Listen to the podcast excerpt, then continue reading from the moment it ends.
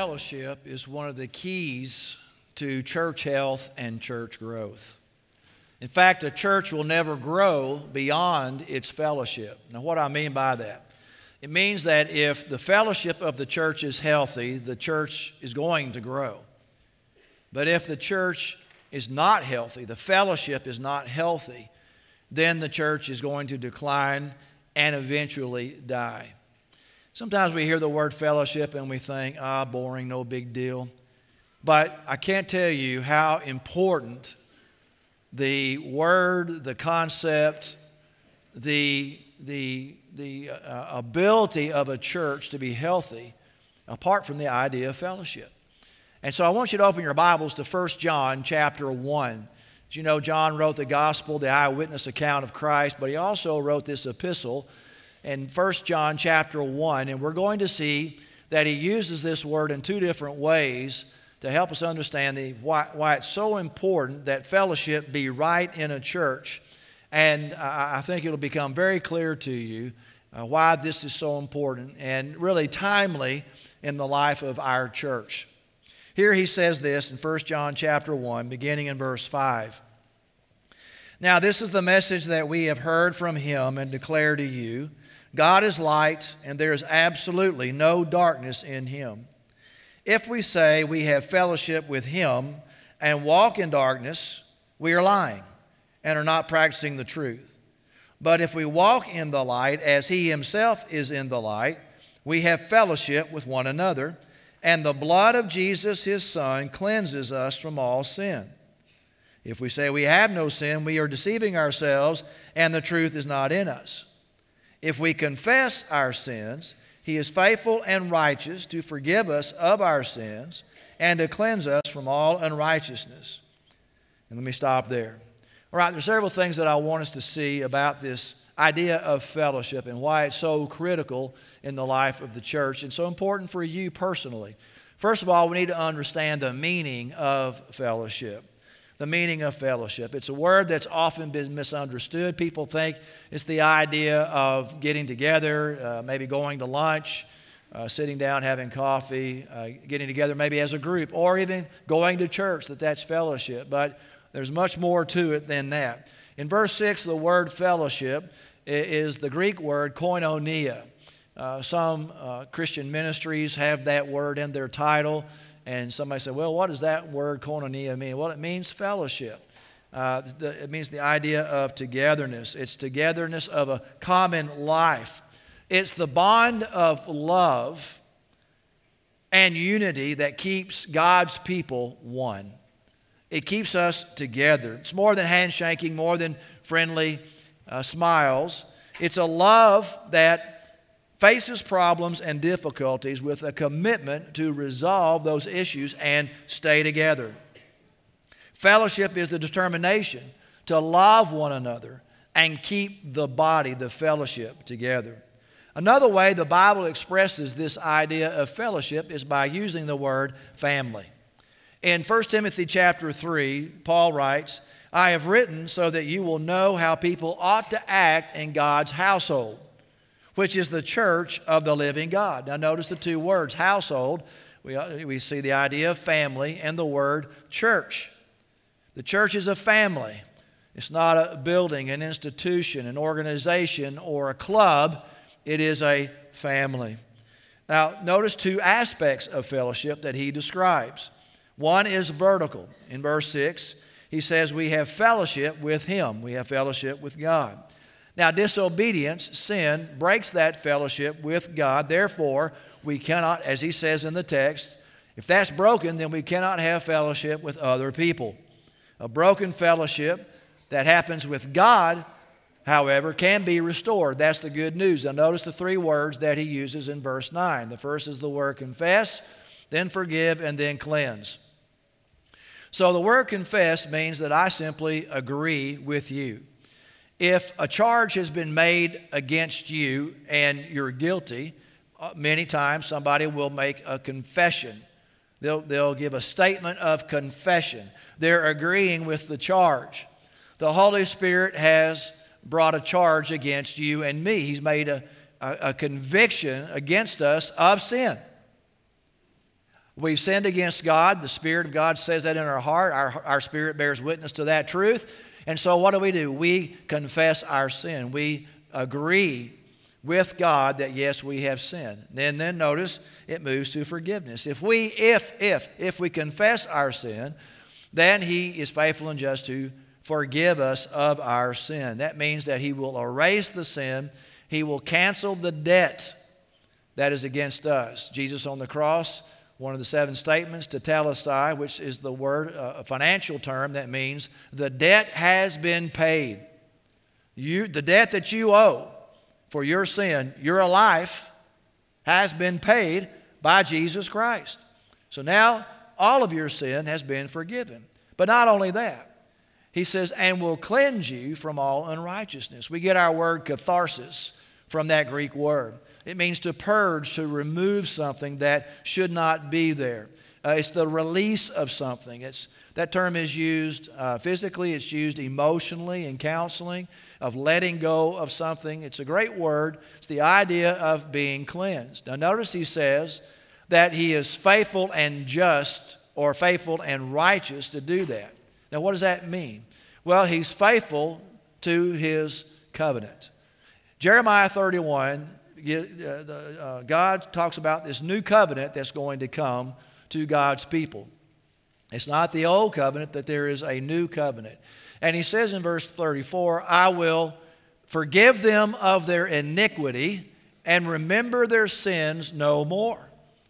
So he's made a promise into that, uh, of that covenant, the new covenant, that that's what he's going to do. He's going to forgive us of our sin. So he's been faithful to fulfill that promise through Christ. And then he is just or he is righteous. So he is able to forgive us, he's able to cleanse us because of the work of Christ on the cross. That Jesus, being righteous, uh, is able to take care of our sin problem and forgive us. So he is faithful and just. He fulfilled his promise and He has the ability to forgive your sin. Nobody else can do that. Nobody else can deal with the sin nature that you have apart from Christ. So we're able to have our relationship with God restored. Maybe you're here today and you don't have a relationship with God. You may not really fully understand what has happened, but your sin has separated you from a holy God. And He can't have a relationship with you today. You can't know Him, understand Him. You may know some facts about Him, but you can't know Him. Uh, and, and certainly when you die, God does not allow sin into heaven. And so you're separated from Him now and for all of eternity, except that He's made a way for you to have fellowship with Him, the fellowship with God. Now, notice another aspect of this fellowship is horizontal. Verse 7, he says, there in, that, in light of that, we have fellowship with one another. Things must be right with God in order to be right with others. One of the first signs that something is not right is when people begin to move away from each other. Now, that can happen uh, in, in all kinds of relationships. He's not just talking about the church. Someone uh, pointed out this morning, say, well, you know, sometimes, Pastor, uh, a person will leave a fellowship to go to another fellowship. What I'm, I'm not talking about that necessarily right here. What I'm talking about is, is that people are, are moving away from others. They distance themselves. They, they are no longer engaged with God's people. Uh, it's not moving from one church to another, but there's something going on. Now, here's the issue John is making the point that the issue is not the person, the issue is there's a spiritual thing going on between you and God. And that has to be made right. The fellowship is broken with God. And when that is made right with Him, then the fellowship with others is made right. There is oneness. When we are having fellowship with God, then we move toward others and we see the bond of unity and love restored. Notice, third, there are two types of horizontal relationship. Okay, you have the vertical and the horizontal. Well, there are two different types of horizontal uh, fellowship. One is inclusive. Have you ever been excluded? Have you ever, well, let me start with excluded. Yeah. Have you ever been excluded? Uh, it's not fun. When, when you've been put out, when you've been excluded. Carl Sandburg says that one of the harshest words in the English language is the word excluded. Nobody wants to be excluded. The world excludes others, and the church should never have this attitude. We should never draw a line in the church uh, because when that happens, the church is no longer a church. When we say you're not welcome. Now, the only way a person is not included is uh, or excluded is because of the way they get into the church, and that is by committing their life to Christ. If they think they can be a member of a church or member of the fellowship, apart from that, then they, they cannot. Or if there's heresy in the church, you're obviously not going to allow that to continue. Uh, you have to deal with that. So the point here is that, that the gospel is for everyone. And that leads me to the fact that the other aspect of a horizontal relationship is not exclusive but inclusive. 1 John 2 2, He Himself, Christ, is the propitiation, the payment for our sins, and not only for our sins, but also for those of the whole world.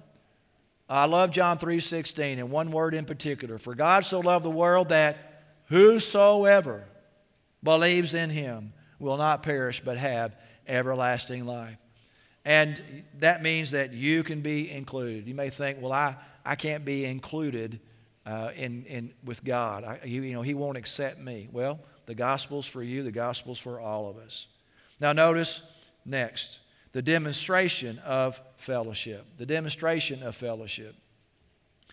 Now, there are several things that we see fellowship lived out. Number one is, is that you choose to belong. You choose to belong. Verse 7, he says, We have fellowship with one another.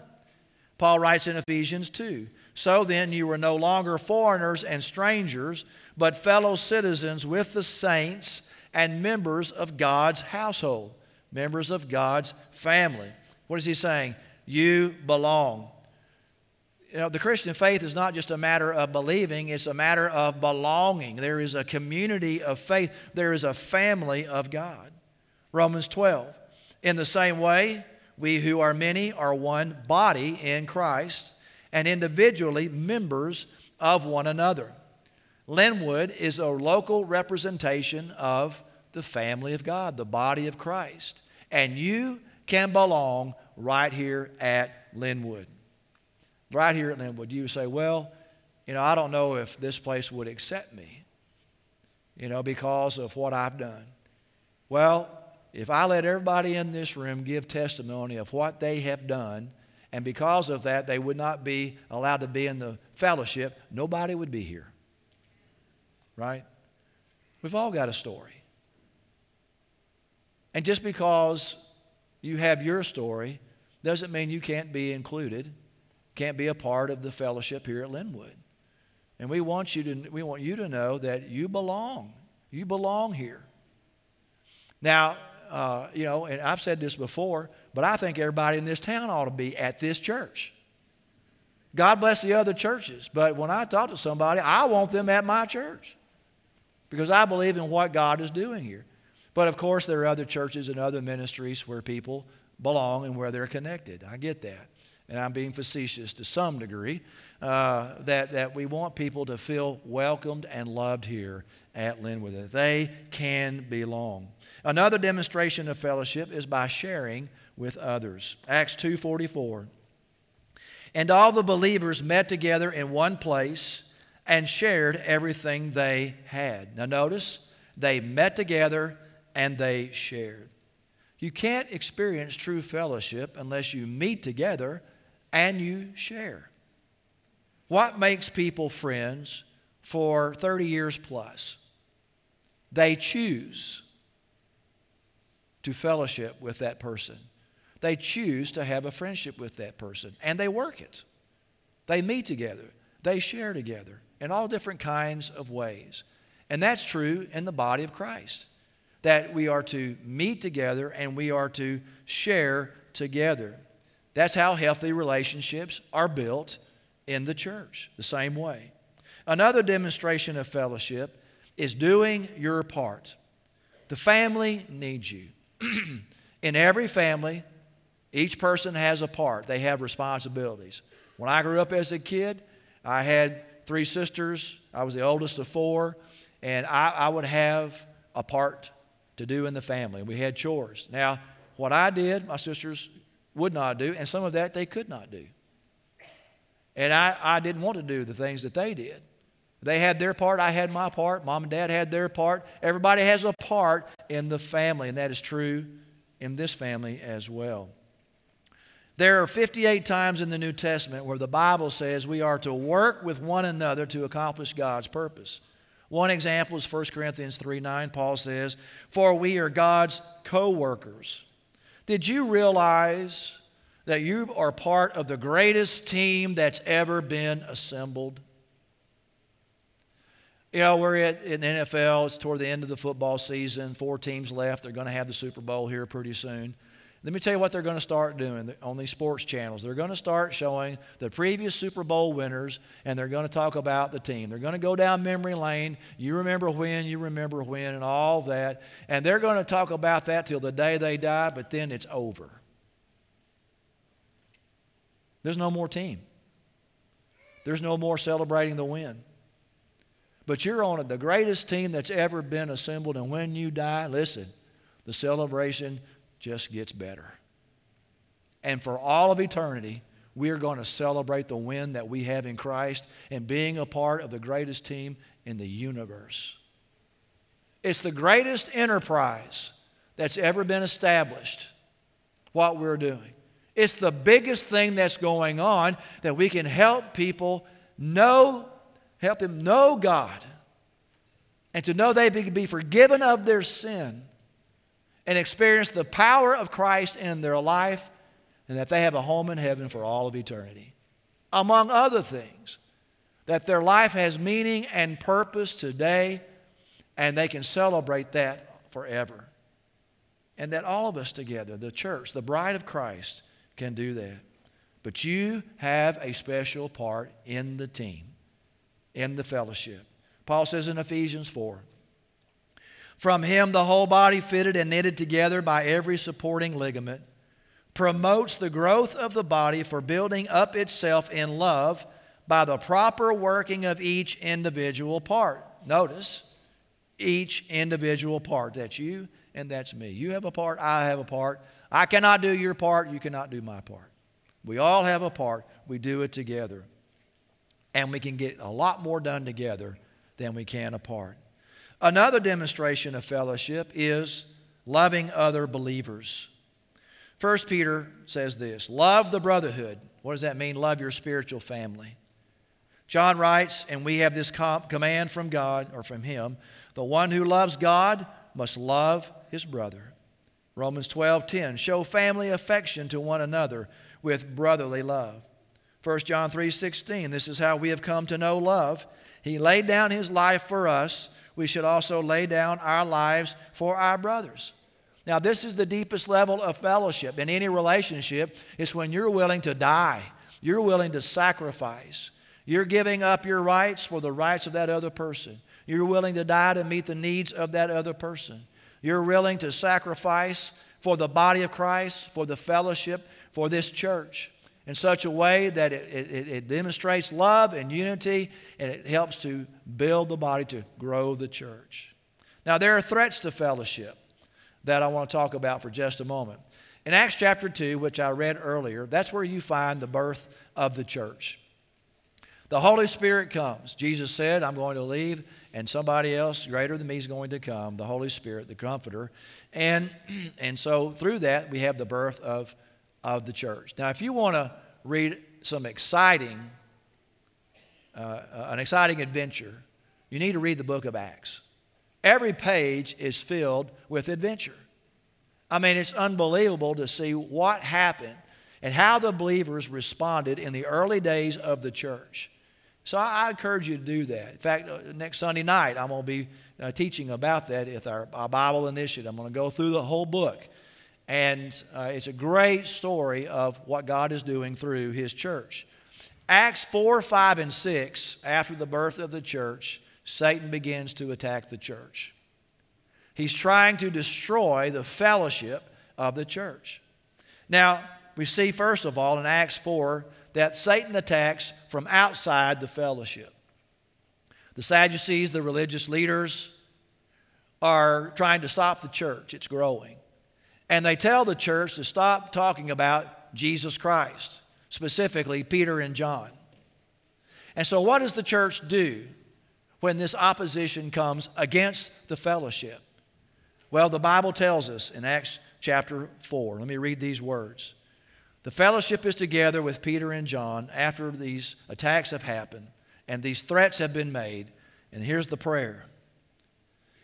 And now, Lord, consider their threats and grant that your slaves may speak your message with complete boldness. While you stretch out your hand for healing, signs, and wonders to be performed through the name of your holy servant Jesus. When they had prayed, the place where they were assembled was shaken, and they were all filled with the Holy Spirit and began to speak God's message with boldness. Now, notice this next verse. Now, the multitude of those who believed, thousands had believed by now, were of one heart and soul. When the threat came from external opposition, the church got together and prayed. That's why I've called this church to pray and fast because there's power in prayer. When the body comes together in prayer, things happen. The Holy Spirit moves. And here they were trying to stop the message of Christ, but they were able to preach more boldly, more courageously. And the church continued to grow because they came together and prayed. There will always be critics. But our possibility of overcoming Satan's external attacks is by getting together and going to the Lord letting Him fight our battle. We do our part, we take our stand. We, we, we fight in Ephesians 6. We put on the armor of God, but we know that we're doing it by faith through Him. Notice the second attack is in Acts chapter 5. Satan's uh, opposition came by uh, uh, hypocrisy. Hypocrisy. Now, as I read earlier in Acts 2, that the believers, there's a great need in, in Jerusalem. And there are those who uh, literally are starving to death. And so they are selling their possessions, they're caring for one another. and, and Ananias and Sapphira are watching this, this married couple, and they're saying, you know, that there are those who, uh, uh, there's attention to those who are selling their possessions. They would sell their property or whatever. So Ananias and Sapphira decided that they're going to sell their property some land that they have. And so they laid it at the apostles' feet, the proceeds. But the Bible says they didn't put all of it there. They put a lot of it, but they kept some of it themselves. And so they acted as though they had given everything when they had not, and they lied about it. And God didn't wink at that. He wanted to teach the church a lesson early in the ball game. And so God took care of it. He took the lives of Ananias and Sapphira for their hypocrisy. But through that example, God kept the fellowship together. It didn't blow up because of their hypocrisy, it, didn't disrupt everything that was taking place. But the way they handled it, the way God dealt with it, was for the protection of the fellowship. But then we find in Acts chapter 6 that there is Satan attacks by dissension from within. So the church is growing, needs are trying to be met.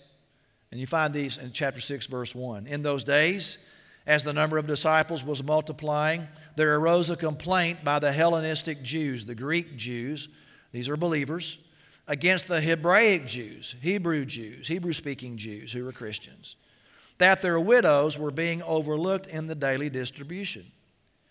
So, most of those who were become, coming to know Christ were were Hebrew, were Jews. And, but yet there were Greek speaking uh, uh, uh, individuals who were Jews who were also being saved. And so the church is trying to develop a unified fellowship, but there are different cultures in the church, like it should be in every church. There should be different cultures represented in a church, the body of Christ. Jesus said, make disciples of all nations. We get our word ethnic from that word, all people groups. And so The Hebrew Jews had a certain way of living out their faith, and the Greek Jews had a certain way of living out their faith. And the Greek Jews are saying, hey, we're being overlooked. Our widows are being overlooked. They're not, they're not, their needs are not being met. So, how did they solve this problem? What took place? Notice it says that there was a complaint. There was the tension of maturity of these believers in the church.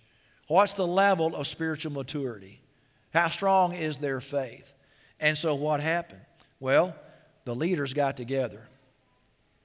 And it was the mature leaders who said, Here's what we're going to do. And it protected the church from being destroyed, from the fellowship, the body being broken up. The fellowship was restored, and notice in verse 5 the proposal pleased the whole company. The problem was resolved, and unity was maintained in the fellowship. We need to be on point. We need to be alert. We need to watch.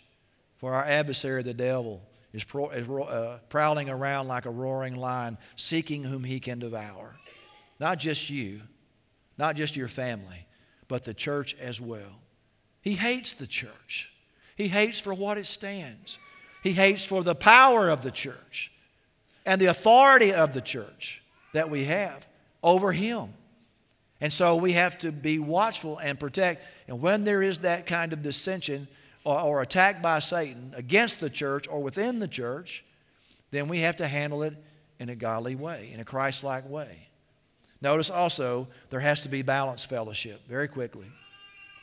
A church, a fellowship, has to be person centered, not number centered, not dollar centered, not building centered, not program centered. You know why that's important? Because if that's what is the focus of what you're doing, then you compromise people. Their needs are neglected, they are not important. They are a means to an end rather than the church existing for the needs that are in the community and in the body of Christ. So it has to be person centered. Secondly, it has to be Bible centered. We saw this verse last week. Let me read it again. All scripture is inspired by God. That means God breathed.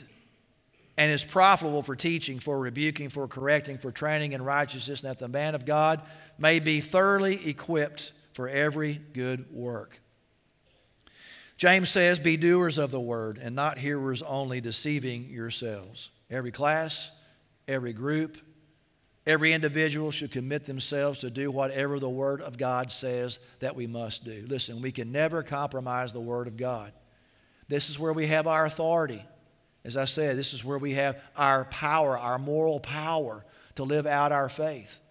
And so many churches are suffering in their fellowship because they can't figure out what the Word of God says.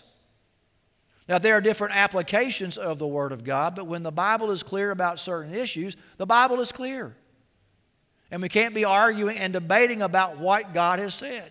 We can't say, well, I, I feel God is this way. I feel God believes this. No, there's no feeling about it.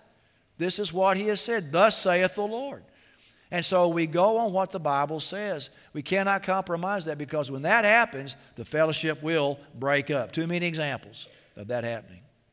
It has to be Christ centered, finally. Paul says in Colossians, whatever you do, do it enthusiastically as something done for the Lord and not for men. That's a great motto for your life. Whatever I'm doing, I'm doing it for Him, for His glory. It's the right thing to do. And then it works out in the fellowship. If we're worried about different people, it's not going to work out. But if I just worry about Christ, if you worry about Christ, what He's told you to do, He's going to say that. To, if everybody has that attitude, then He's going to help maintain the fellowship in the body. Every activity, every event, every person must be Christ centered. Life is not about accomplishments, it's about relationships. You are here to know God and to love God. You are here to know his family and to love his family. And you are here to help others know God and to love God, to know his family and to love his family. That's our purpose in life. I want to tell you, I'm so grateful for the fellowship of this church. We, we, there's, there's so many people who give testimony of the fellowship of this church and the love that's in this church, the unity that's in the church. We're not perfect. We all have different opinions about things, but we are committed to the fellowship in the body. And here's why fellowship is one of the major keys to church health and church growth. If it's not there, it is not going to happen. A few months ago, I heard a, a member of our church, a woman, share part of her testimony. And uh, you're going to hear it more fully uh, in the weeks to come. But I was so inspired and encouraged as she talked about this fellowship. She was in a time of crisis in her life personally. She moved here and was looking for a church home, and someone invited her here. And you made a major difference in her life. Some of you poured yourself into her life, encouraged her, counseled her, taught her. And she said, I've grown so much. For today, she's a very godly, mature follower of Jesus Christ. And I want that to happen for everyone in this room.